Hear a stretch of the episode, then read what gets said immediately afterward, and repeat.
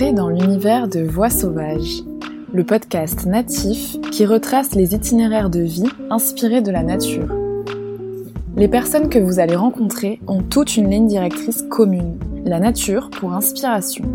Artistes, alchimistes, guérisseurs, explorateurs, rêveurs, mais avant tout architectes de leur propre vie, chacun puise son inspiration dans l'essence même des plantes, de la forêt, de l'océan et de toute la richesse que nous offre notre mère la Terre. Reconnexion à la nature sauvage et au vivant, voyage initiatique, conception de projets positifs, philosophie du vivant, je vous invite à passer quelques minutes suspendues aux côtés de chaque invité pour découvrir leur histoire, leur parcours et leurs projets, en espérant vous inspirer à votre tour à bâtir vos propres rêves d'enfant.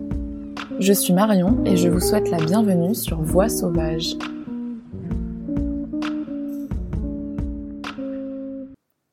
Transmettre la beauté de la nature et cultiver son émerveillement. Voilà ce qui pousse Cécile à faire éclore ses projets. De son enfance au plus proche de la Terre, jusqu'à son expérience en permaculture au Canada, tout en passant par une parenthèse dans le temps au Costa Rica qui lui soufflera bientôt le nom de son jardin d'aromatiques et de plantes médicinales, immergez-vous au cœur du chemin de vie de Cécile et de la jeunesse du papillon bleu.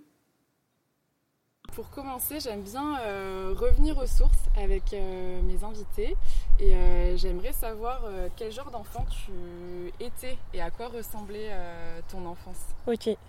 alors bah, j'étais une enfant qui était déjà dans la nature en fait. J'ai eu la chance d'avoir un papa qui était bah, chasseur mais en mode trappeur. Donc du coup en fait il m'emmenait avec lui chercher les animaux, les pister dans la forêt. Et euh, comme ça, j'ai appris à lire un peu bah, la nature. Et euh, en fait, bah, voilà, j'ai adoré. Et j'étais du genre à faire des cabanes dans les arbres, euh, à, cueillir ce que je trouvais, à faire des sortes de potions magiques, mais sans les consommer, parce que j'avais une maman qui était plutôt, elle, dans la médecine, elle était attention, c'est toxique, faut, faut pas toucher. Et donc j'avais ce contraste-là. Donc du coup, je consommais pas, mais je fabriquais quand même. Et ouais, je passais beaucoup de temps à observer les animaux et voilà, euh, être dehors quoi. Et c'était en France? Dans quelle euh, région de France? Euh, Donc c'était en France, c'était plutôt dans le nord-est.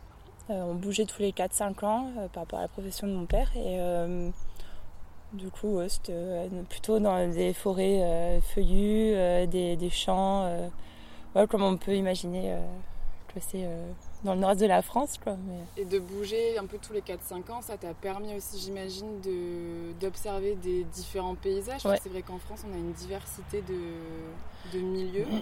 C'est vrai que ça, c'était chouette parce que du coup, ça m'a permis de voir plusieurs milieux différents, même si après, c'était quand même le nord de la France, donc du coup, ça reste euh, globalement un peu pareil. Donc ouais, ça m'a permis de voir euh, que les milieux pouvaient évoluer, changer en fonction de l'endroit où on était. Et euh, l'autre truc aussi qui, ça m'a apporté, ça c'est juste de ne pas être attaché forcément à un endroit et d'avoir ce goût du voyage et de d'être libre un peu. Donc ça c'est plus d'un point de vue très plutôt personnel. Ça, en plus dès l'enfance, euh, c'est génial. J'imagine que ouais. bah, ça t'apporte encore aujourd'hui dans tes, dans tes projets aussi. Hein. Ah bah complètement. Du coup, euh, ça me permet de lâcher facilement un ancien projet, partir sur un autre. Euh, de me dire bon ok j'aime beaucoup les gens qui habitent ici mais euh, il y en a d'autres aussi ailleurs super et euh, voilà. Mm. Génial. Et est-ce que quand tu étais petite, il y avait déjà des choses que tu rêvais de faire ou que tu voulais accomplir plus tard? Oui, ouais, quand j'étais petite, en fait, je voulais être garde forestière pour protéger les forêts. Ton papa a bien fait le. Ouais, ça va. Hein. C'est clair. Et puis, ça a un petit peu évolué. Après, je vais être biologiste marin parce que, euh, voilà, en venant en vacances ici, euh, une fois en me baignant, j'ai mis les, lunettes de plongée et puis j'ai vu les poissons sous l'eau. Et là, j'ai fait, mais waouh, j'ai commencé à les dessiner. J'ai dit, non, mais en fait, euh, je veux trop être tout le temps avec les poissons. Et voilà, je me suis quand même orientée à la fac par rapport à ça. j'ai fait une fac de bio avec spécialité écosystème aquatique. Et voilà, c'était l'autre chemin que j'ai pris à un moment. Et puis finalement, bah, l'air de rien, ça me rattrape et je reviens à la terre. Et en faisant quelques expériences de woofing euh, au Canada et au Costa Rica. Ah, partie au Canada faire euh, du woofing Ouais. C'était vraiment riche. En fait, c'est là vraiment que j'ai découvert la permaculture euh, à proprement parler. C'était sur en Colombie-Britannique, sur Vancouver Island. Et en fait, les personnes là-bas, elles n'ont pas forcément l'eau courante, elles vivent beaucoup avec la saison des pluies, saison sèche. Donc elles accumulent l'eau qu'elles ont pendant la saison des pluies. Et euh, après, il faut qu'elles gèrent pendant tout le reste de l'année. Et finalement, ça, ça amène les personnes à être beaucoup plus sensibles aux ressources. Et bah, en fait, pour la permaculture, c'est une base et ça peut pas être autrement. Donc du coup, euh, je me rappelle là-bas, ils me disaient, euh, c'est quoi ton projet? Je suis, bah depuis que je vous ai rencontré, j'aimerais bien faire un jardin en permaculture et tout. Ils me font, oui, mais c'est quoi tu veux faire? C'est pour eux, c'est normal. Et alors? Oui, qu'est-ce que tu veux cultiver, c'est ça? Ouais, qu'est-ce que je veux cultiver? C'est quoi vraiment mon projet? Parce que pour permaculture, c'est comme si toi on disait, il faut que tu respires. Oui, voilà. C'est quelque chose obligatoire.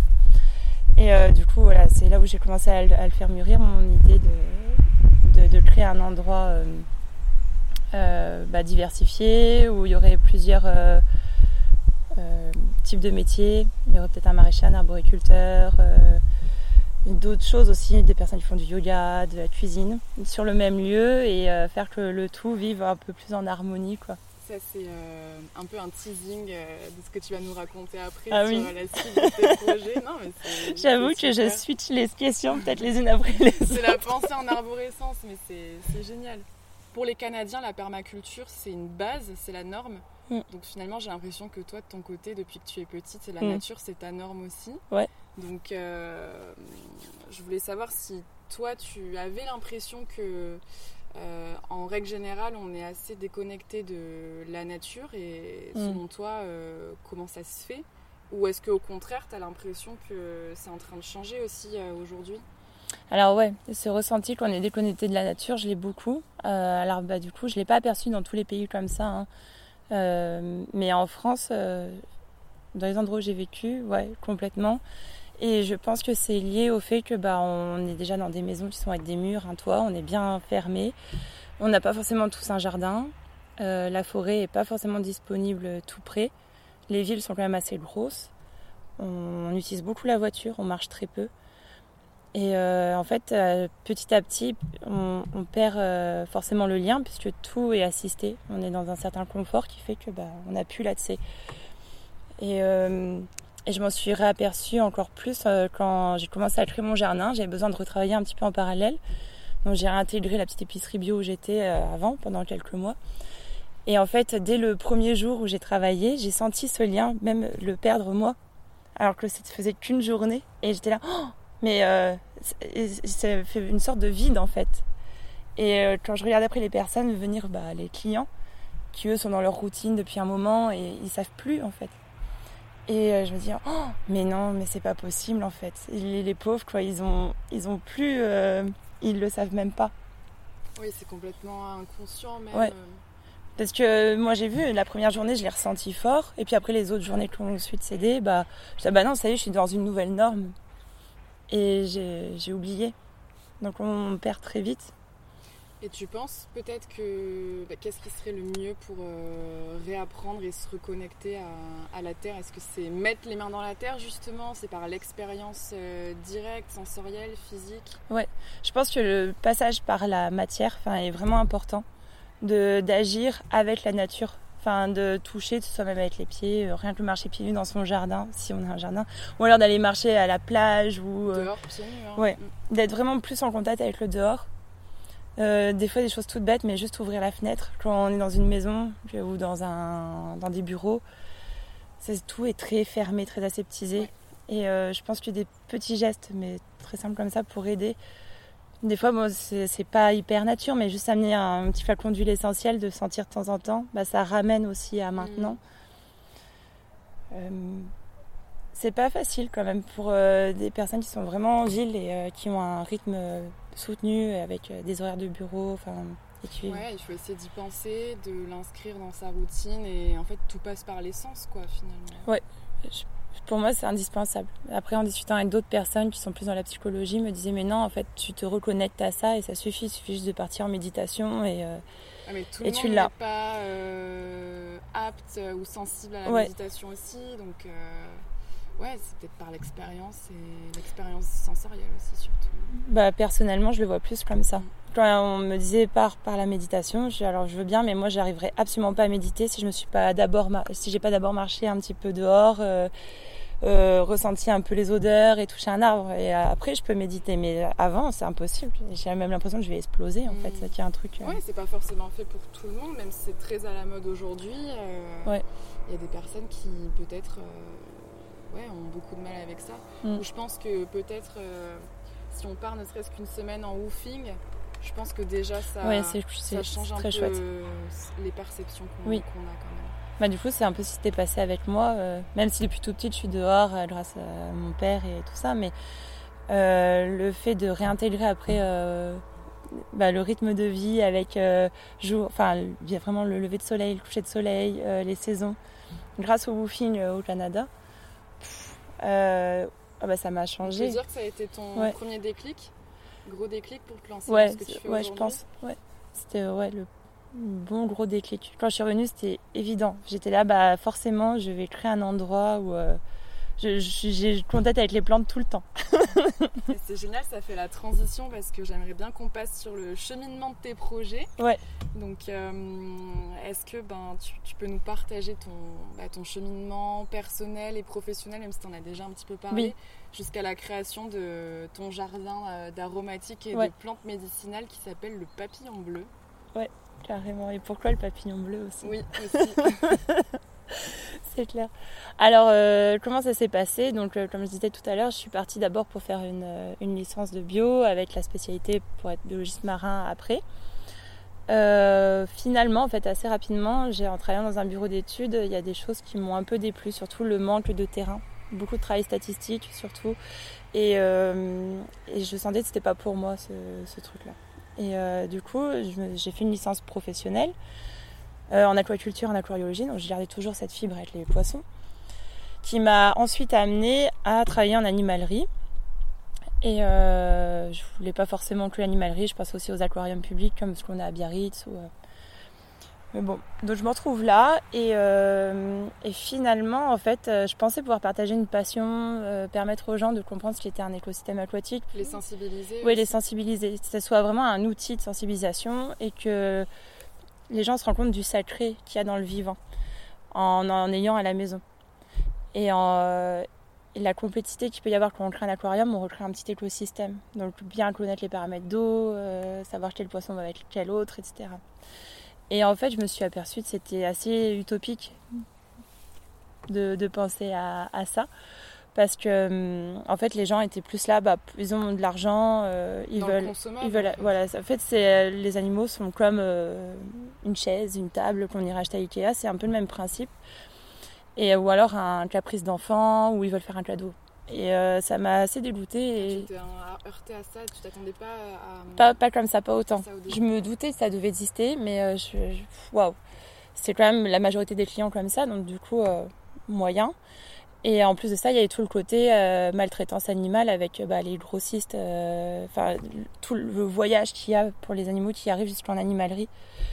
Euh, ça passe par, je sais pas, 4, 5 intermédiaires, voire même plus. Ces animaux qui viennent des fois de très loin. Quand je dis de loin, ça peut être Singapour, ça peut être République tchèque, tout ça. Une perte énorme, Sur la route. Ouais. Déjà, il y en a chez eux, chez les producteurs, après chez les grossistes, tous les intermédiaires. Il y en a encore de nouveau chez toi enfin quand je dis chez toi, dans l'animalerie, et il y en a encore chez les clients. Donc en fait, mais la mortalité, elle est énorme. Et euh, là, c'est vraiment de la marchandise. Les soins qu'on doit, enfin, je vais pas trop critiquer non plus, mais les soins à opérer euh, sur les animaux euh, quand ils sont en animalerie doivent être très faibles en prix, parce que sinon après, on marche plus assez sur eux. Donc du coup, c'est, enfin voilà, c'est assez moche en fait. C'est l'antithèse du, vivant, quoi. Ah ouais. Mm. ouais pour moi, c'est un peu une sorte de boucherie et euh, de. Voilà, enfin, je m'y retrouvais absolument pas. Donc, euh, du coup, en prenant le contre-pied à ça, j'ai fini euh, par faire de travailler dans un centre de soins pour faune sauvage, et Galadia qui a eu Staritz. Donc là, j'étais d'abord en bénévole, puis après, j'ai fait un service civique. Et en parallèle, je travaillais comme soigneuse aussi au refuge SPA, donc là, c'était pour les chiens et les chats. Donc voilà, c'était pour contrebalancer. J'ai fait tellement d'horreur, j'ai l'impression, ces, derniers, ces années où j'étais en animalerie, qu'il fallait que je me récupère. Et, euh, et là, en fait, j'ai réalisé que finalement, on soignait beaucoup les erreurs que faisaient les humains et pas euh, forcément. Euh, Juste la prévention sans, de santé des, animaux Ouais. Il y avait toute la part, je pense, sensibilisation qui manquait dans ce travail-là, même s'il y est en partie, mais c'était pas assez fort pour moi. Euh, et c'est dur en fait au quotidien de toujours réparer, réparer, et puis en sachant que par exemple quand tu lâches un animal sauvage, bah, peut-être que dans une heure il est de retour dans ton centre parce qu'en fait il y a presque plus beaucoup, il y a plus beaucoup de place pour les animaux sauvages ici quoi. Et euh, donc du coup, euh, face à ça, je me suis dit bon bah je vais sensibiliser les gens. Donc j'ai fait un Bafa et avec cette idée d'être animatrice nature. Et, euh, et, là encore, il y avait des choses qui ne correspondaient pas. C'était plus par rapport à la nourriture qu'on nous servait le midi, euh, la cantine, les choses comme ça, quand j'étais en colo. je me disais, ah, c'est pas correct. Il, y a, il y a encore quelque chose éthiquement qui est pas bon pour moi. Oui, c'est drôle cette dissonance cognitive dont on parle tout le temps, euh, c'est-à-dire que tu es dans une animation nature en, ouais, ah en colonie de vacances, mais tu, ben, je sais pas, mais j'imagine que tu vas manger des choses qui sont pas du tout locales, issues de circuits courts. Euh, on enseigne des choses aux enfants, aux ados, mais dans, dans le, la parole, mais dans les Exactement. actes, ça suit pas. Quoi. Dans les actes, pour moi, il, manquait encore beaucoup. Et la nourriture, c'est quand même quelque chose qui, c'est une base et et en me renseignant un peu plus, finalement, j'ai compris aussi que bah, l'agriculture, c'était aussi l'une des premières sources de, destruction de l'environnement. quoi. Et que bah, si on ne changeait pas notre façon de produire et de consommer, bah, on ne s'en sortirait pas. Donc du coup, c'est comme ça que petit à petit, j'en suis arrivée à faire du woofing, à tester un petit peu et à me dire, euh, bon déjà en plus ça me plaît, donc c'est parfait, mais euh, que non, si on veut agir, en fait, faut faut aller à la source, quoi. Et donc euh, mon envie, c'était et ça l'est toujours, hein, c'est de montrer aux gens qu'il y a une autre façon de produire, une autre façon de consommer, de vivre. Et euh, voilà, et petit à petit, du coup, mon projet s'est inscrit là-dedans. Donc j'ai fait une, une formation pour créer une petite ferme en bio à Sainte-Marthe, en Sologne. Et euh, de là, finalement, j'ai découvert vraiment les plantes médicinales. Et euh, je suis tombée un peu amoureuse de, ces plantes-là parce qu'elles ont le côté magique qui soigne. Là, tu reviens un peu à ton enfance où tu commençais déjà à faire tes potions. Tout à fait c'est clair, c'est revenu. Et euh, ouais, du coup, c'était vraiment cette. Euh, il y a eu le déclic pour ces plantes-là, et je me suis dit, bon, bah voilà, alors mon projet, ça sera être la thématique de vouloir un peu changer notre façon de vivre, mais avec la base de plantes, euh, production de plantes médicinales. Et aussi de se réapproprier la. c'est grand de dire ça, mais de se réapproprier la médecine, enfin, au moins des petits soins qu'on peut se faire au quotidien sans passer par. La prévention. Ouais. Exactement. Passer beaucoup plus sur euh, bah, bien manger, bien soigner au quotidien pour éviter de tomber malade. Et euh... tu as l'impression que ton parcours. Euh, en fait, j'ai l'impression que ton, ton parcours c'est bâti par rapport à tes prises de conscience. Ah, complètement. Qui ont été euh, évolutives et qui ont touché plusieurs aspects en plus bah, du vivant. Donc, ouais. c'est très inspirant. Petite, bon, je voyais bien que les humains n'étaient pas forcément très cool avec la nature et je me disais non, j'ai envie de protéger et j'ai envie de prendre soin de la forêt. C'était vraiment un truc fort au début. Puis après, au fur et à mesure, on fait nos études, on s'éparpille. Puis après, c'est vraiment les expériences. Tu rentres dans un moule aussi. Bah, complètement. tu t'éloignes, même si tu restes quand même avec euh, ces objectifs-là ou ces envies de projet. Euh. Ouais, mais c'est vrai que je m'étais éloignée un petit peu quand même. Et puis en fait, finalement, les expériences professionnelles m'ont ramené au fur et à mesure en me disant waouh. Ouais, plein de prises de conscience. Et ce que j'ai pas parlé, c'est qu'en même temps, bah, pour, pour vivre aussi, j'ai fait des petits boulots euh, saisonniers à droite à gauche de ouais, nourriciers. donc c'était dans la grande distribution, j'étais au rayon fruits et légumes dans les grandes surfaces. Donc j'ai vu aussi ce qui s'y passait, le gaspillage alimentaire ou la qualité de, des aliments.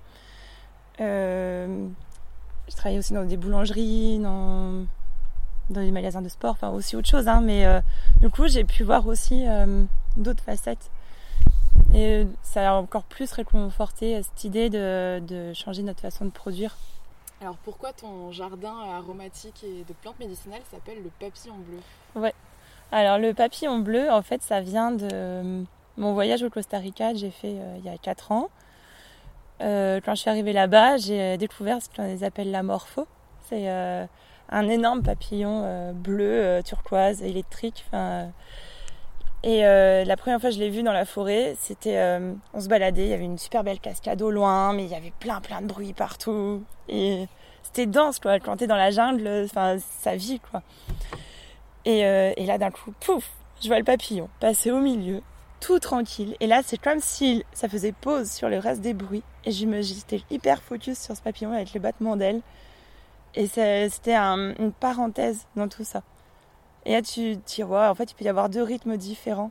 tu peux avoir l'euphorie, mais en même temps, euh, enfin, avec toute cette jungle euh, à fond. Et puis le papillon qui passe, qui fait son train de vie et qui pose, en fait. Et en fait, il m'a beaucoup marqué et je l'ai eu je suis restée cinq mois là-bas et pendant les cinq mois, je l'ai, je l'ai retrouvé régulièrement. Et euh, ouais, j'ai eu un coup de cœur pour lui. Mais c'est pas que ça en fait. C'est que quand je suis rentrée, après, euh, un moment, je suis allée voir une thérapeute euh, qui m'a fait avoir des, Enfin, j'ai fermé les yeux, je suis partie, je sais pas si c'est une sorte d'hypnose. Et j'ai rencontré une enfant dans, dans ce cheminement. Je sais pas si c'est une enfant intérieure ou quoi, peu importe. Mais en tout cas, il y avait une petite fille devant moi et qui à un moment donné, face à un peu à mon désarroi, ma solitude, mon, ma difficulté d'avancer, euh, l'image était, elle était devant moi, elle a ouvert euh, au niveau de sa poitrine, il y avait sa, main qui s'est posée puis qui s'est ouverte. Et t'as les papillons qui ont commencé à sortir en fait, comme de son plexus solaire quoi en fait.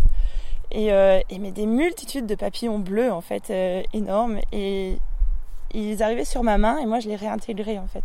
Je les remettais euh, dans, mon cœur, dans là au niveau de, la poitrine. Et en fait, au fur et à mesure que ces papillons arrivaient en moi, bah, je reprenais le goût à la vie et il y avait, euh, j'avais une force que j'avais pas avant. Et le truc que j'avais cru, enfin qui me manquait depuis toujours, je, je, pouvais enfin le saisir et je me dis ah c'est ça qui me nourrit en fait. Et quand je suis sortie de ce, ce soin avec cette dame là, bah en fait euh, après euh, j'ai eu j'ai créé en fait mon entreprise j'ai eu l'impulsion j'ai eu la force pour le faire c'était avant justement de d'avoir cette envie cette initiative là de créer ou tu avais déjà j'avais déjà cette envie de créer mais j'étais perdue réellement j'arrivais plus à avancer et euh, je savais pas comment ou et en sortant de là bah, en fait j'ai eu une toute nouvelle énergie et je me suis dit maintenant tu peux passer à l'action quoi. Et en fait pour moi c'était un peu comme une évidence. Bah, en fait il peut que s'appeler le papillon bleu cet endroit. Et euh, en plus de ça, c'est que le papillon, ça va très bien avec les, les fleurs. Enfin, ça, je les vois régulièrement au quotidien, quoi. Et, euh, Est-ce que tu en as des bleus alors euh, Et j'en ai des bleus, ouais, des, des, petits bleus, les azurés. Moi, j'ai pas les gros morphos comme au, au Costa Rica, mais il y en a des jolis, ouais. Ouais, ouais, c'est clair. Autant niveau chenille qu'après en forme papillon, je me, je m'émerveille au jardin, ouais. Qu'est-ce que tu conseillerais justement aux personnes qui veulent se lancer mais mm. qui ne savent pas par où commencer? Donc lancer un jardin euh, potager ou de plantes médicinales Ouais. Euh, ce que je peux conseiller, c'est de voir d'abord petit, de ne pas se perdre à vouloir tout de suite un, deux hectares, de la terre agricole ou euh, de chercher une, petite portion de terre quand on est en aromatique et en médicinal. Ce qui est chouette, c'est qu'on peut faire sur des petites surfaces. et de faire avec des espèces d'abord qui s'adaptent bien à son sol et, et petit à petit de se diversifier de d'essayer de pas trop s'endetter, donc euh, de pas en fait de dépenser l'argent qu'on a, mais pas d'aller en chercher ailleurs et d'attendre que ce qu'on vende, ce qu'on produit nous rapporte de nouveau de l'argent pour ensuite investir dans l'entreprise. Et comme ça, ça évite d'avoir une boule au ventre, de pas se sentir bien et d'avoir comme une épée de Damoclès un peu au-dessus euh, et de contraintes. Ça retire les pressions. Après, je suis quand même bien placée parce que j'ai eu la chance d'avoir ce terrain-là où je peux cultiver sur 2000 mètres carrés. Et où tu as une vingtaine de, variétés de plantes aromatiques et médicinales Vingtaine, après, comme on discutait, je sais pas, 20, 30. C'est difficile pour moi de, bien compter, mais euh, en tout cas, quand j'ai débuté, j'en avais euh, une dizaine. La première année, j'avais une dizaine de plantes et après, je complétais des cueillettes sauvages. Ça, c'est aussi un truc qu'il faut pas oublier si on veut se lancer. C'est qu'on n'est pas obligé de tout produire. C'est que dans notre environnement, il y a, des super belles plantes et. Euh, et là, en plus, elles seront parfaites parce qu'elles vont, elles vont grandir sur le sol qu'elles ont choisi, elles. Du coup, c'est hyper adapté au niveau de ce que la, fleur va, ou la feuille que tu vas cueillir va pouvoir te donner en bienfait. C'est bah, voilà, la perfection, on ne peut pas faire mieux.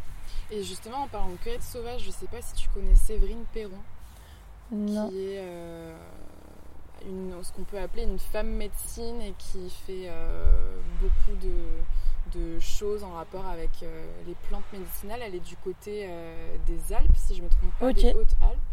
Et dans une interview, elle disait que souvent, autour de chez nous, autour de nos hmm. maisons, on a les plantes dont on a besoin et celles qu'on appelle les simples. Et les simples, c'est bah, les, basiques un petit peu de, bah, hmm. des plantes médicinales. Et, et, justement, toi, c'est quoi peut-être tes 5 ou X plantes incontournables qu'on devrait avoir avec soi au quotidien? Ok. Euh, alors. Euh, c'est pourquoi la, vertu aussi qui. Ouais, ça marche. Euh, alors, pas évident de, de, cibler comme ça. Celles qui te viennent direct. Celles qui me viennent direct, bah, la, j'ai la lavande en fait qui me vient assez rapidement. qu'on peut prendre en tisane. Bon là c'est plus pour calmer, aider à digérer. C'est un super antiseptique aussi si on a des problèmes dans la bouche, de gencives ou dans la gorge aussi, angine.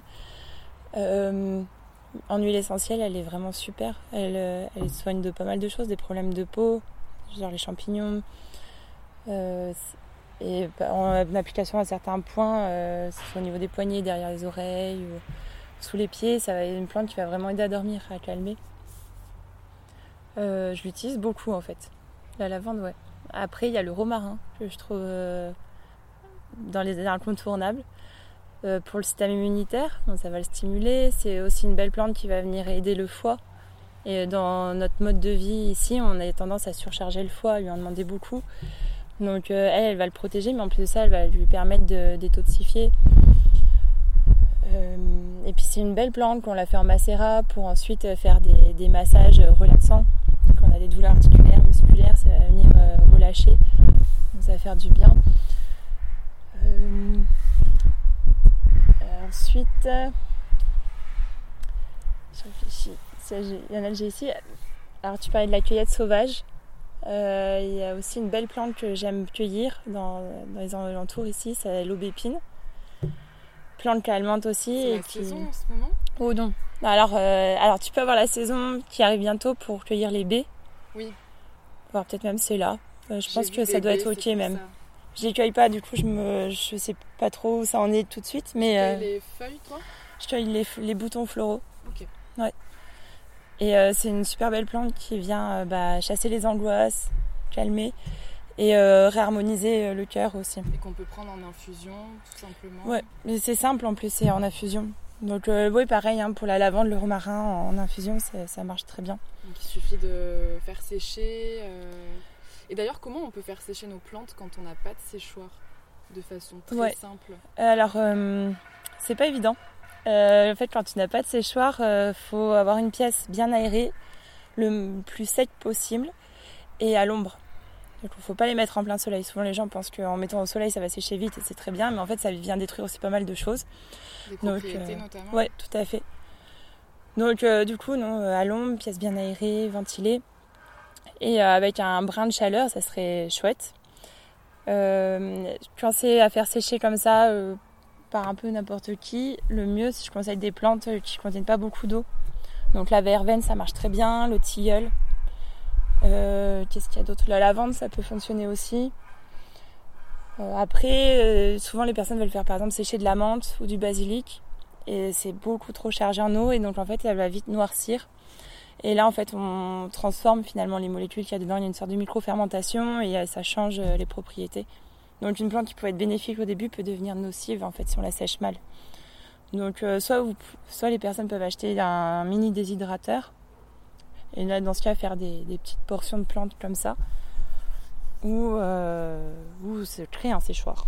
Ouais, c'est vrai que sur internet, sur YouTube, on peut trouver pas mal de tutos de séchoirs à faire soi-même avec de la récup, euh, des planches de bois, des filets. on peut faire des séchoirs solaires également. Ça, c'est un projet que j'aimerais bien essayer.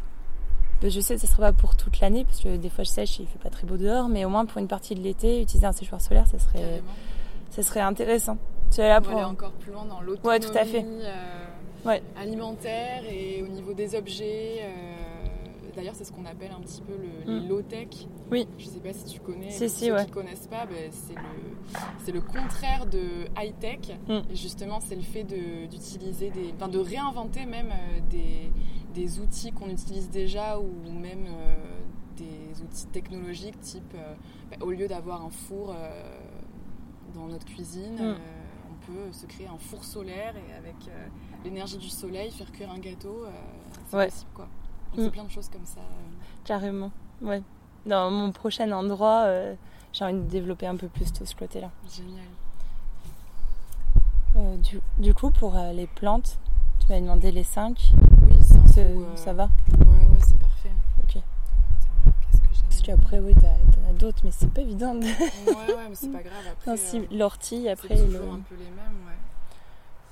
Euh, Et qu'est-ce que t'apporte ton, ton activité au quotidien Qu'est-ce qui t'émerveille euh, le plus? Euh, ce qui m'émerveille le plus, en fait, dans ce que je fais, et qui me porte, en fait, c'est de d'avoir réussi à créer un endroit où la vie peut reprendre et euh, où j'y découvre des nouveautés presque tous les jours. Mais quand je dis des nouveautés, ça va être une chenille, ça va être un, coléoptère particulier, ou alors un petit mammifère. Mais ouais, presque tous les jours, je découvre euh, une, nou- une nouvelle espèce en fait dans mon jardin. Et je me dis waouh, c'est quand même beau parce que là où j'ai créé mon jardin, c'était vraiment un ancien champ de maïs, euh, il n'y avait rien et c'était c'est du sable en plus. euh, Il y a très peu de choses qui poussent. normalement, c'est un sol qui était déterminé comme mort en fait quand j'ai commencé. Et de voir que finalement, il y a plein d'espèces qui arrivent et qui n'ont limite, enfin qui n'auraient jamais été là sans, sans ma présence, bah ça, ça, pff, ça fait vraiment du bien. Quels sont les outils de travail euh, indispensables dont on a besoin pour être productrice de plantes aromatiques. Alors, euh, Bah, alors, je fais très peu. Euh, du coup, ce que je trouve indispensable, une bouette, la fourche bêche et un sécateur. Et, euh, et c'est tout. Moi, c'est tout ce que j'utilise en fait. Finalement, il y a besoin de peu de choses. Et au niveau de l'arrosage, comment tu Ah oui, si. euh, bah, alors j'ai, c'est là où c'est pas top, par contre, chez moi. Mais euh, j'ai essayé autrement et ça fonctionnait pas. Euh, j'utilise un, un jet d'eau et j'arrose euh, à la main. Je passe euh, pied par pied. En même temps, bon, ça me permet de voir les plantes au quotidien, donc euh, comme ça, je sais si ça va ou ça va pas. Mais le, ce que je conseillerais, ça serait plutôt un système d'arrosage automatique avec euh, un goutte à goutte. C'est ce qui est de mieux pour les plantes parce que comme ça, elles ont juste la quantité d'eau qu'il faut au bon moment. Euh, le seul truc, c'est que j'ai essayé de faire ça ici et vu que je suis sur un sol très très drainant, bah, en fait, la goutte d'eau, elle coule euh, à la verticale et en fait, elle permet pas du tout euh, à la plante d'avoir accès à l'eau. Parce que finalement, c'est sur même pas un centimètre que l'eau va pouvoir passer et après, bah, Ça, ça, ça reste sec. du sol Sableux. sableux. hein. Ouais. Mm. Et, euh, et du coup, voilà, c'est pour ça que je préfère, bah tant pis, je passe euh, plus de temps, mais au moins je sais que toutes les plantes ont accès à l'eau Alors, en arrosant directement euh, au jet d'eau. Et, euh, et justement, je voulais savoir aussi euh, quel lien tu entretenais avec tes plantes? Oui. Alors, euh, du coup, euh, bah, j'aime bien les connaître depuis le début. Donc, euh, je les sème, euh, je les, bah, elles germent, euh, je les repique au bon moment quand elles sont encore toutes petites. Et, euh, et puis voilà, je les vois grandir. Et en fait, pour moi, c'est vraiment important de la connaître depuis le début pour ensuite l'installer dans mon jardin. J'ai besoin d'avoir ce lien en fait avec elles pour, euh, je sais pas, euh, bah, c'est des compagnons de vie en fait. Et euh, si par exemple je les acquiers un peu plus tard dans leur processus, si elles sont déjà adultes, quand elles arrivent au. Enfin, je dis adultes, mais quand elles sont déjà bien développées et qu'elles arrivent au jardin, bah, je prends du temps en fait pour les rencontrer. Et après, dès que je commence à cerner si elles ont besoin plutôt de lumière, d'ombre, euh, plutôt beaucoup d'eau ou pas du tout, je les installe enfin quelque part au, au jardin. Et après, je vais vérifier sur internet si c'est ok. Donc tu fonctionnes Et, euh, de manière très intuitive et, euh, Ouais, et beaucoup tu te plus. trompes euh, rarement finalement. Bah, en tout cas, sur ça, je- pour l'instant, je touche du bois. Je me suis pas trop trompée. Donc, euh, avec l'observation et l'expérience, on, on a des infos en fait qui à arrivent. travers les quatre saisons Ouais. aussi. Ah ouais, ouais, tu, tu vois bien les évolutions et, euh, et c'est génial. Ça, c'est un truc aussi qui te permet d'être euh, relié, de bien cerner euh, bah, comment chaque chose vit autour et d'avoir ce regard observateur. C'est ce qu'on nous apprend Ouais. en permaculture. Ouais, c'est la première chose à faire. On arrive sur un Ouais. terrain pour euh, analyser un sol. Mm. Et euh, j'avais fait une petite formation avec Louis Romain, qui est du côté de Biarritz et qui est formateur en permaculture. Et il expliquait que bah, l'idée avant de se lancer dans la culture potagère ou même de plantes, c'est bien d'observer comment évolue le terrain à travers mm. les quatre saisons et voir bah, le sens du vent, Carrément. selon les moments de la journée. donc L'ensoleillement et Ouais, c'est hyper important. Et tu peux du coup observer voilà sur l'année, donc là ça serait plus à l'échelle de ton terrain, mais aussi du coup bah ta plante, voir comment elle évolue de jour en jour et euh, quels sont réellement ses besoins. Où est-ce que tu puisses ton inspiration pour euh, continuer de développer ton, ton jardin? Alors d'où ça vient? C'est une bonne question. Euh, même à la création du jardin, en fait, j'ai commencé par le mandala. C'est une forme arrondie, insérée dans un cercle ça a été avec. Ton euh, modèle de base, c'est de créer un jardin en, mandala. Alors le, tout, la première pièce du jardin, c'était ça. J'ai commencé, j'avais une table ronde et euh, un matin, je me lève, je suis ah bah c'est le centre. Et je sais pas quoi faire de cette table ronde en bois là. Elle était là depuis deux ans sur le côté du mur et, je fais ah bah non mais ça c'est le centre, donc c'est parti. Et j'ai commencé à dessiner le mandala à partir de cette table. Et euh, et j'aime bien cette conception de cercle parce que les plantes grandissent davantage en fait. Enfin, comment expliquer T'as comme un petit écosystème qui se crée plus facilement en fait dans des formes circulaires que dans, sur une forme linéaire. Euh, du coup, ça résiste mieux aux intempéries, euh, au vent, à la sécheresse. Les plantes sont plus en connexion les unes avec les autres aussi. Les racines s'entremêlent plus, alors que linéaire, bah, tu as quand même à chaque fois les passe-pieds sur les côtés où la terre est tassée et où il n'y a pas de vie, ou très peu alors que là non. D'abord c'était créer cette forme euh, circulaire. Et ensuite euh, bah, j'ai greffé un peu, bah, j'ai planté des arbres. Euh, et quand je les ai plantés, les arbres, je, les avais dans la main, je me suis baladée et j'ai pas fait de dessin. Hein. c'est juste en marchant, des fois je me dis, ah bah toi tu vas là, toi tu vas là-bas. C'est hyper intuitif, hein, donc bon, bah, il y en a pour tout le monde. Hein. Mais, et ensuite, une fois que les arbres étaient placés, j'ai commencé à faire mes zones de culture. Donc même si j'aime bien les formes circulaires, j'essaie toujours de faire en fonction de l'arbre, donc faire autour. Mais après, euh, du coup, bah, ça serpente. Des fois, ça va d'un arbre à un autre en faisant une sorte de, de serpentine. Euh, des formes plutôt arrondies euh, que droites. Et en fait, du coup, maintenant, quand je continue à créer le jardin, bah, j'essaie de regreffer des zones dans des zones. Donc, dès que je vois qu'il y a un peu trop d'espace vide, bah, je recrée une zone de culture qui épouse la forme d'avant. Donc euh, voilà, c'est euh, c'est assez artistique. Ouais. Toujours intuitif. Et toujours intuitif. Et après, de d'où ça vient, je peux pas trop te dire. tu t'écoutes et t'observes surtout euh, ce que. En fait, c'est ton jardin lui-même qui, qui t'inspire finalement. Ouais. oui, aussi. Il y a l'endroit lui-même. Après, si je peux pas quand même trop cacher, c'est que des fois, bah, il y a des des plantes que je vais pouvoir, euh, enfin, je vais préférer mettre à l'ombre. Non, du coup, je vais quand même regarder où c'est qu'il y a le plus d'ombre dans la journée et je vais faire en fonction de ça. Mais c'est assez secondaire en fait, finalement. Donc il y a une partie, c'est très euh, scientifique, on va plutôt dire ça comme ça. Mais euh, c'est pas, c'est pas ce qui prend le dessus. Ça ressemble à quoi une journée type au jardin Le Papillon Bleu? Alors, quand, on va dire, quand c'est les bonnes journées, entre mars et septembre, euh, le matin, c'est euh, direction les serres. On ouvre pour euh, que la chaleur ne monte pas trop vite.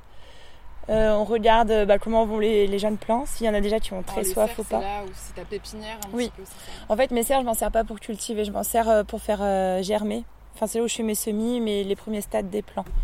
Après, j'ai des très petites serres, donc du coup, rapidement, les plants passent dehors. Euh, et après, c'est chouette parce que comme ça, ils s'adaptent au soleil, au vent, à la pluie. Donc, ils sont beaucoup plus costauds en fait que des plantes qui auraient vécu tout le temps en serre. Et donc, ouais, donc je vais ouvrir mes serres, je regarde comment va le petit monde parce qu'en fait, finalement, c'est les, les jeunes pousses qui sont les plus sensibles. Donc, du coup, s'il faut intervenir tout de suite, c'est là. Les autres qui sont installés dans le jardin, ils ont du temps. Enfin, c'est pas une journée près que ça craint. Donc, je regarde qui a besoin d'eau, enfin, d'eau ou alors qui va être repiqué aujourd'hui. Il y en a des fois qui en une nuit ou une journée poussent énormément, donc euh, ça me donne déjà le planning pour les heures d'après. Et ensuite je regarde bah, les plantes qui y a à l'extérieur, euh, pareil, savoir s'il y a besoin d'eau ou pas, savoir ceux que je vais planter. En fait à chaque fois on passe une étape de plus. Et donc une fois que le bilan est fait, je me balade quand même dans tout le jardin, je fais le point. Et en fait, au fur et à mesure que je me balade, j'ai toutes les indications de la journée, enfin toutes les tâches que j'ai à faire. Et donc après ça, bah, du coup, tu vas avoir une petite portion de plantation, une portion de repiquage, euh, je peux avoir aussi quelques livraisons qui vont se, se greffer par là. Donc, euh, hop, je prends la voiture et je m'en vais euh, voir certains magasins ou certains particuliers. après, ça, je prends aussi des fois un peu de temps du coup pour faire mon compost. Donc, en fait, pour ça, je vais récupérer les fruits et légumes à l'ancienne épicerie où, où je bossais. C'est un petit magasin bio. Euh, que je mélange avec du fumier, de la paille. Je fais, euh, je fais ce compost-là, donc ça demande d'être retourné régulièrement.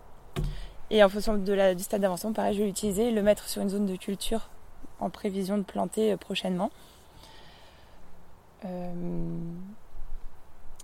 Après, il peut y avoir un petit peu de cueillette. Donc ça, c'est à partir du mois d'avril, mai. donc je cueille, je mets ça après au séchoir c'est une petite pièce que j'ai raménagée exprès euh, pour faire sécher. Elle fait 20 mètres carrés, enfin 12 mètres carrés, mais par contre j'ai 30 mètres carrés de, de de séchage, parce c'est sur des étagères. Et euh, voilà, donc je mets ça à sécher. Et ensuite, euh, bah, si j'ai du temps aussi, et là ça, on commence à être dans le soir, plutôt la, la, nuit, j'aime bien faire ça. En fait, je fais mes tisanes. En fait, ce qui se passe la plupart du temps, j'aime pas être à l'intérieur, alors que dehors il y a plein de choses à faire et qu'il fait beau. Donc j'attends qu'il fasse nuit pour être enfermée dans le séchoir et euh, faire mes petits mélanges. Donc euh, voilà, je travaille, je travaille, la nuit euh, pour les préparer et vers minuit, 1h du matin, je vais au jardin pour récupérer les limaces et les retirer des jeunes plants que je viens de mettre en terre ou de celles qui se battent dans la serre et qui consomment les jeunes pousses. Donc je, je, les, je les prends, je les tue pas, hein, j'arrive plus, enfin je peux pas tuer j'ai décidé que dans mon jardin, je voulais pas cette énergie-là. Donc du coup, je les prends, je les déplace euh, plus loin. Euh, et, ça marche très bien en fait. Même si elles reviennent, comme disent les gens, euh, bah, c'est pas grave parce qu'entre temps, bah, mon plan il a passé la nuit tranquille. Donc chaque nuit qui passe sans se faire manger, il devient plus fort. Et au bout de quelques temps, bah, il est autonome et les limaces ne s'y intéressent plus. Donc du coup, voilà. Et puis enfin, vers 1h, 2h du matin, je peux aller me coucher. c'est important aussi. Et entre temps, quand même, je réponds aux messages, euh, je, prépare les commandes pour le lendemain. Oui, parce que euh, tu nous as pas euh, dressé la liste de, tous les produits que tu, hmm. que tu fais grâce à, ton jardin et que tu vends à, des tiers, à des particuliers. Alors du coup, bah, je propose des tisanes, hein, donc ça c'est issu des plantes séchées. des condiments aussi, plus. Donc là, je prépare par exemple persil, romarin, sauge en plus petits morceaux pour ensuite l'utiliser dans la cuisine. Euh, je vais faire euh, de la distillation, donc je prépare des hydrolats et de l'huile essentielle. Mais alors l'année dernière j'avais distillé camomille romaine, laurier, lavande. Et avec du recul, euh, ça demande beaucoup trop de plantes et d'énergie de faire certaines plantes. Donc là je me suis concentrée que sur le lavandin et c'est très bien. Enfin, au moins il y a vraiment un rendu derrière. Donc hydrolat, huile essentielle. Et après, je fais aussi des macérats huileux. Donc là, c'est qu'on laisse macérer la plante euh, dans de l'huile végétale au soleil pendant un mois. Ça, je l'ai fait solariser, ça c'est aussi un choix. Et ensuite, on filtre, on a en fait les principes actifs de la plante qui se retrouvent dans l'huile. Et euh, ces macérats peuvent servir à plein de choses différentes. Hein. Autant pour euh, gérer des choses en interne qu'en externe. Même si ce je conçois, c'est plus pour la peau, mais voilà. Et, et c'est tout je crois. Et ces produits-là, tu les vends euh, directement, euh, tu te déplaces euh, dans, le département, dans la région? Est-ce qu'on peut aussi les commander en ligne? Tu peux les expédier partout en France? Comment, comment ça fonctionne si on est intéressé? Alors, bon, j'avais un site internet juste avant. Là, on est en train de le remodifier. Donc, il y en a un nouveau qui va sortir. Ce sera un site vitrine où les gens pourront voir tout ce que je peux produire. Et après, ils m'enverront, il y aura un lien hein, pour m'envoyer un message avec ce qu'ils veulent. Et là, je les appelle et on, on voit euh, ce qui est possible d'être expédié ou pas. Donc ça, peut être expédié quand c'est pas proche euh, du jardin. Sinon, bah, les personnes peuvent venir le récupérer directement sur place ou me retrouver au marché de la Benne le, jeudi euh, après-midi, jeudi soir. en fait, ce qui se passe, c'est que quand on est intéressé par... oui, je vends des plants aussi au passage, j'ai oublié. quand on était intéressé par un de mes produits, on m'appelle, on peut prendre rendez-vous. Et là, on voit qu'est-ce qui est le plus arrangeant pour la personne ou pour moi. Donc, c'est soit de venir au jardin, soit de venir au marché. Ou alors je viens livrer. Et tu organises aussi des visites de ton jardin? Alors c'est tous les mois Oui. Alors cette année c'était un petit peu particulier. J'ai pas réussi à remettre ça en place vraiment bien où ça pouvait être suivi. Je pense que bon, ce qui se passe à côté c'était compliqué pour tout le monde. Mais euh, l'année dernière ça avait bien fonctionné. toutes les semaines en fait, tous les samedis matins, je proposais une visite du jardin. Euh, sur participation libre et puis les personnes pouvaient euh, du coup venir poser leurs questions. C'était assez interactif. Je voulais vraiment que chacun apporte sa pierre à l'édifice pour euh, bah, c'est quoi nos méthodes de culture, euh, comment tu utilises cette plante et voilà, ça soit une sorte de forum. Un échange, euh, voilà, ouais, un forum, les mains dans la terre, directement. Carrément, j'avais proposé ça et puis aussi d'autres petits ateliers. Donc un atelier où ça va être plus création de baume et de macérat, donc là un peu plus cosmétique. Euh, des ateliers plus jardinage, euh, comment faire ses semis, comment repiquer, parce que finalement en fait les premiers sets de vie d'une plante, les gens les maîtrisent pas très bien. Ils savent euh, mettre les, graines comme ça dans la terre, mais même voilà, c'est pas plus. Et après ils sont surpris que ça fonctionne pas, mais en fait il y a des petites clés à savoir là pour, pour y arriver. Ils sont pas compliqués, mais il faut juste qu'on le sache. des balades aussi, découverte des plantes sauvages. Du là, je faisais ça avec euh, Luna et Marion, du coup, une naturopathe et une botaniste. Là, on est en train de, revoir les choses un petit peu. Euh, qu'est-ce qu'il y avait d'autre? Je pense que c'est à peu près bien, parce qu'après, dans les ateliers jardins, il y a aussi comprendre euh, le sol. Qu'est-ce qu'il faut faire pour... La base. Ouais, c'est ça. Parce qu'en fait, on parle souvent des produits pour traiter les plantes et qu'est-ce que je fais une fois que j'ai ce champignon, qu'est-ce que je fais une fois que j'ai cet insecte et tout? Mais en fait, il y a énormément, c'est comme pour notre santé à nous, dans la prévention. Et si on veut avoir une plante en bonne santé, il bah, faut qu'on ait un bon sol. Et en fait, la base de toute culture, mais on devrait avoir ça dans l'agriculture en général pour n'importe quel légume, c'est d'avoir un sol vivant et en bonne santé. Et si tu as ça, en fait, ta plante, forcément, elle sera bien. Il n'y aura, pas de problème derrière. Donc, du coup, je vais proposer des ateliers aussi où euh, on apprend à créer un sol en fonction de la nature initiale du sol. Donc si c'est plutôt argileux, sableux, calcaire, voilà. Et qu'est-ce qu'il faut faire en fait pour se réadapter et euh, le, rendre, euh, le rendre vivant, bien vivant. Et euh, c'est quoi les prochains projets que tu souhaites entreprendre? Alors les prochains projets, donc là j'ai envie d'évoluer un petit peu. De, je vais conserver le jardin hein, qui a Bénas Marraine, mais aller sur une autre terre avec un autre type de sol. C'est justement voilà, j'expliquais comment créer un bon sol et tout. Et sur le sol sableux, il y a des avantages, mais il y a aussi des inconvénients et j'ai envie d'expérimenter d'autres choses. Donc trouver un sol un peu plus argileux avec même une base de calcaire, ce serait parfait. Dans un endroit un peu plus nature aussi. Et euh, dans le sens où en fait euh, j'aimerais bien que cet endroit soit euh, un lieu d'accueil pour des personnes qui voudraient passer un petit séjour euh, dans, être autant dans leur tente que dans un tipi ou une maison dans les arbres à voir. Mais euh, où en fait donc elle pourrait d'une part se ressourcer, être au contact vraiment de la nature et euh, moi en parallèle je propose des activités en lien avec les plantes et les animaux. Et, euh, et puis où il y aurait peut-être des petits ateliers où elle pourrait réimprégner, enfin se réapproprier, des, des petits savoir-faire en fait de recréer ces, ces petites potions magiques perso quoi. Génial. On va suivre ça de très près alors. Et euh, pour terminer avec tes inspirations au quotidien, est-ce qu'il y a d'autres projets autour de la nature, du vivant, euh, que tu as envie de, nous partager, soit en local ou même euh, hmm. peu importe où ailleurs? Je réfléchis du coup.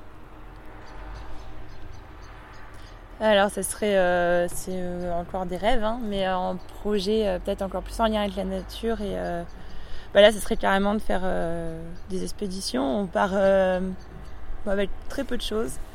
Euh, sac à dos, tente, sac de couchage. Et puis on va dans un endroit que j'ai repéré quand même avant, que je trouve vraiment joli et riche. Et qu'on a ici immergé, voilà, l'histoire d'un week-end de 2-3 jours. Et il y aurait bah, des connaissances qui seraient délivrées aux personnes, mais aussi bah, ce, ce savoir-vivre au quotidien dans la nature.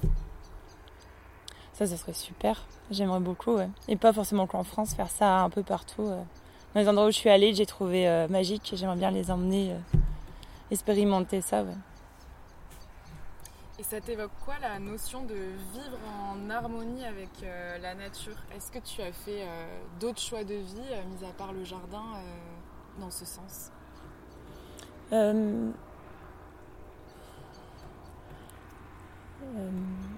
alors, dans mes choix de vie, euh, alors oui, j'ai le jardin, c'est clair. Après, euh,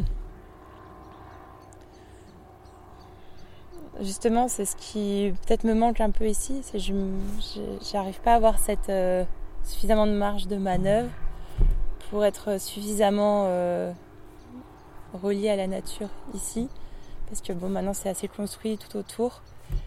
D'où le projet là, qui arrive prochainement de trouver un endroit plus reculé, plus tranquille, pour euh, du coup bah, pouvoir me balader euh, dès que j'en ai envie, sans prendre la voiture, sans... Euh, en fait, juste en sortant de la maison, pouvoir aller marcher, faire de la rando et boum, être dehors.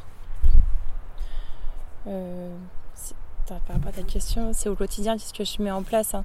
bah, Ça t'évoque quoi la notion de vivre en harmonie avec la nature Et après, choix de vie, bah, tu l'as dit, si tu veux rajouter quelque chose sur euh, le fait de. que ça t'évoque de vivre en harmonie avec la nature euh, Que ça m'évoque aussi de vivre en harmonie avec la nature, ça serait euh, me passer un maximum de, de la voiture. du coup, bah, c'est un peu ce que j'essaye de faire. Là, en ce moment, je suis beaucoup plus à vélo ou à pied. ce que j'aimerais aussi beaucoup, finalement, c'est. bon, là, je retourne dans le temps. d'être juste avec mon cheval et d'aller là où, enfin, quand j'ai envie d'aller à un endroit, je sais que ça me prendra plus de temps, mais c'est ok, ça fait partie du quotidien finalement.